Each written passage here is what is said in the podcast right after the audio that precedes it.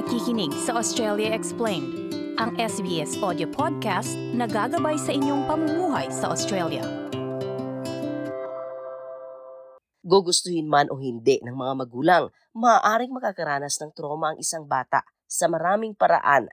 Ito ang sinasabi ni Dr. Dave Pasalay, ang senior lecturer at isang clinical psychologist sa School of Medicine and Psychology ng Australian National University.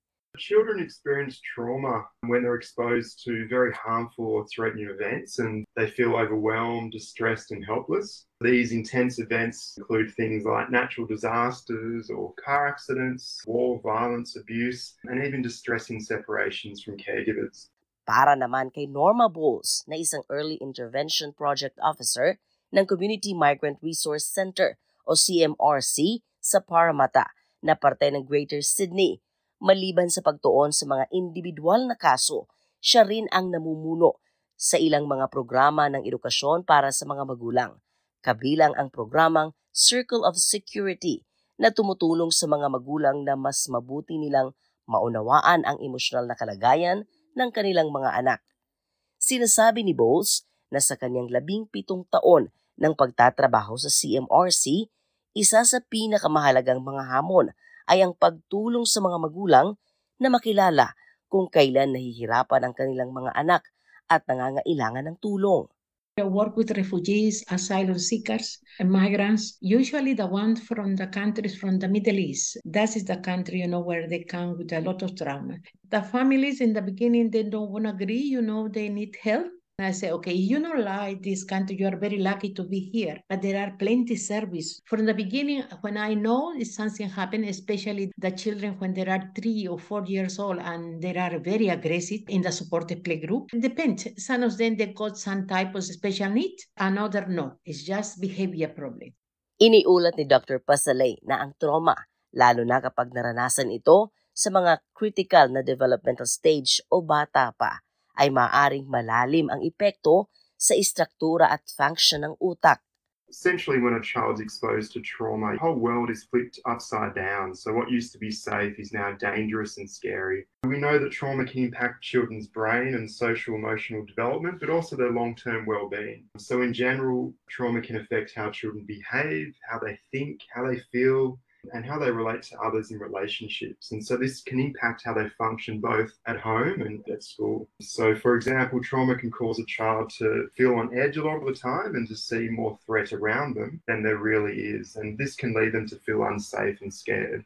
Dagdag pa ng doktor ang limbic system ng utak, lalo na ang amygdala, ay maaaring maging mas sensitibo sa posibleng mga panganib na nagdudulot ng sobrang anxiety o pag-aalala at takot. Children who experience prolonged exposure to traumatic events really shift into survival mode in their brain and their body, and they do this to adapt to the chaos and the constant danger. So, if a child is exposed to a lot of violence in the home, let's say, they may become more alert or hypervigilant in their body for most of the day, even when the violence is not occurring.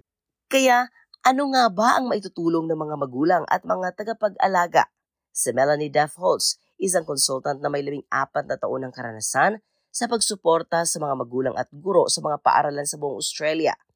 Sinabi niya na bibigyang diin ang kahalagahan ng mga magulang at tagapag-alaga na alagaan ang kanilang sariling mental health at emotional well-being.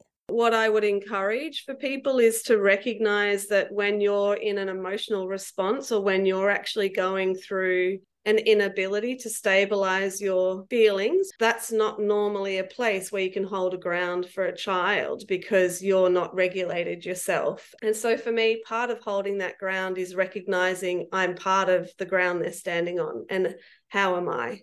Sinabi din ni Dr. Pasalay na mahalaga para sa mga magulang at tagapag-alaga na maging sensitibo sa damdamin at pangangailangan ng mga bata.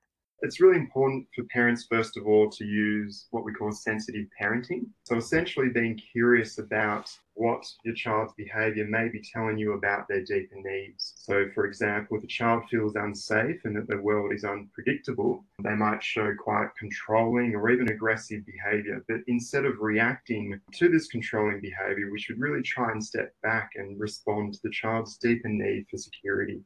Dagdag paliwanag nito, mahalaga rin na lumikha ng ligtas at matibay na kapaligiran sa bahay.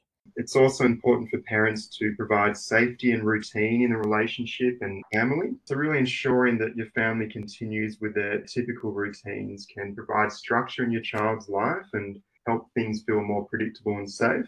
And then it's really important for parents to spend time with their child and to prioritize that relationship. So, maintaining a safe and secure relationship with your child is the most vital activity following exposure to traumatic events. Your child would need you to be calm and loving in order to aid their recovery. Marami kasing mga bata ang natural na nakaka-recover mula sa mga tromang ito, ngunit may mga pagkakataon na kailangang kumonsulta sa mga profesional para sa tulong. If your child does not show a path of recovery, or perhaps if their problems escalate and impact on their everyday life, then it's really important to seek professional help. This help could come from a trained and accredited therapist, such as a psychologist or a mental health counsellor, um, anyone with experience in working with child trauma. Ayon naman kay Brie de la Harp, na nagtatrabaho bilang isang play therapist sa Beast Center Foundation sa Warriewood, Sydney. Ang play therapy ay isang age-appropriate approach na paraan na epektibo sa mga bata. Similar if an adult went through a trauma, they'd see a counsellor, talk out their feelings, and try and make sense of their experiences. A child's brain hasn't developed, the front part of the brain hasn't developed, which looks after that part. And so, play therapy is the best way for a child to make sense of what they're going through. So, it's like they play out their experiences, their trauma, and the toys are their words. Ipinapaliwanag din ni Tiana Wilson, isang psychotherapist at kasalukuyang play therapist sa B Center. Ang play therapy ay maaari ring epektibo sa pag-address ng historical trauma. A lot of trauma is held unconsciously and it presents uh, when things just feel uncontained or when we're triggered in different ways. And so a lot of trauma is historical, and that absolutely can be nurtured, held, supported, and healed. Does not need to be an immediate fix. Obviously, the, the earlier we can intervene and support, the better, because people don't then start developing coping mechanisms Pahabol na payo ni Dr. Pasalay na kapag may tamang tulong, maaaring makarecover ang mga batang maging mula sa pinakakomplikadong mga trauma. I think there is always hope for children to show recovery from even the most complex trauma, as long as they have the right supports around them.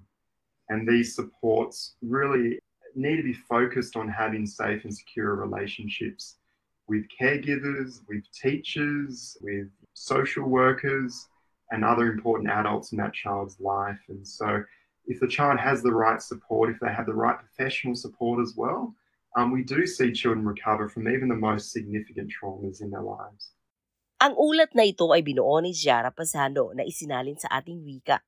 Ako, si Sheila Joy Labrador, para sa SBS Filipino. Inyong napakinggan ang isang SBS audio podcast. Para sa iba pang nilalaman ng Australia Explained, bisitahin ang sbs.com.au slash Australia Explained.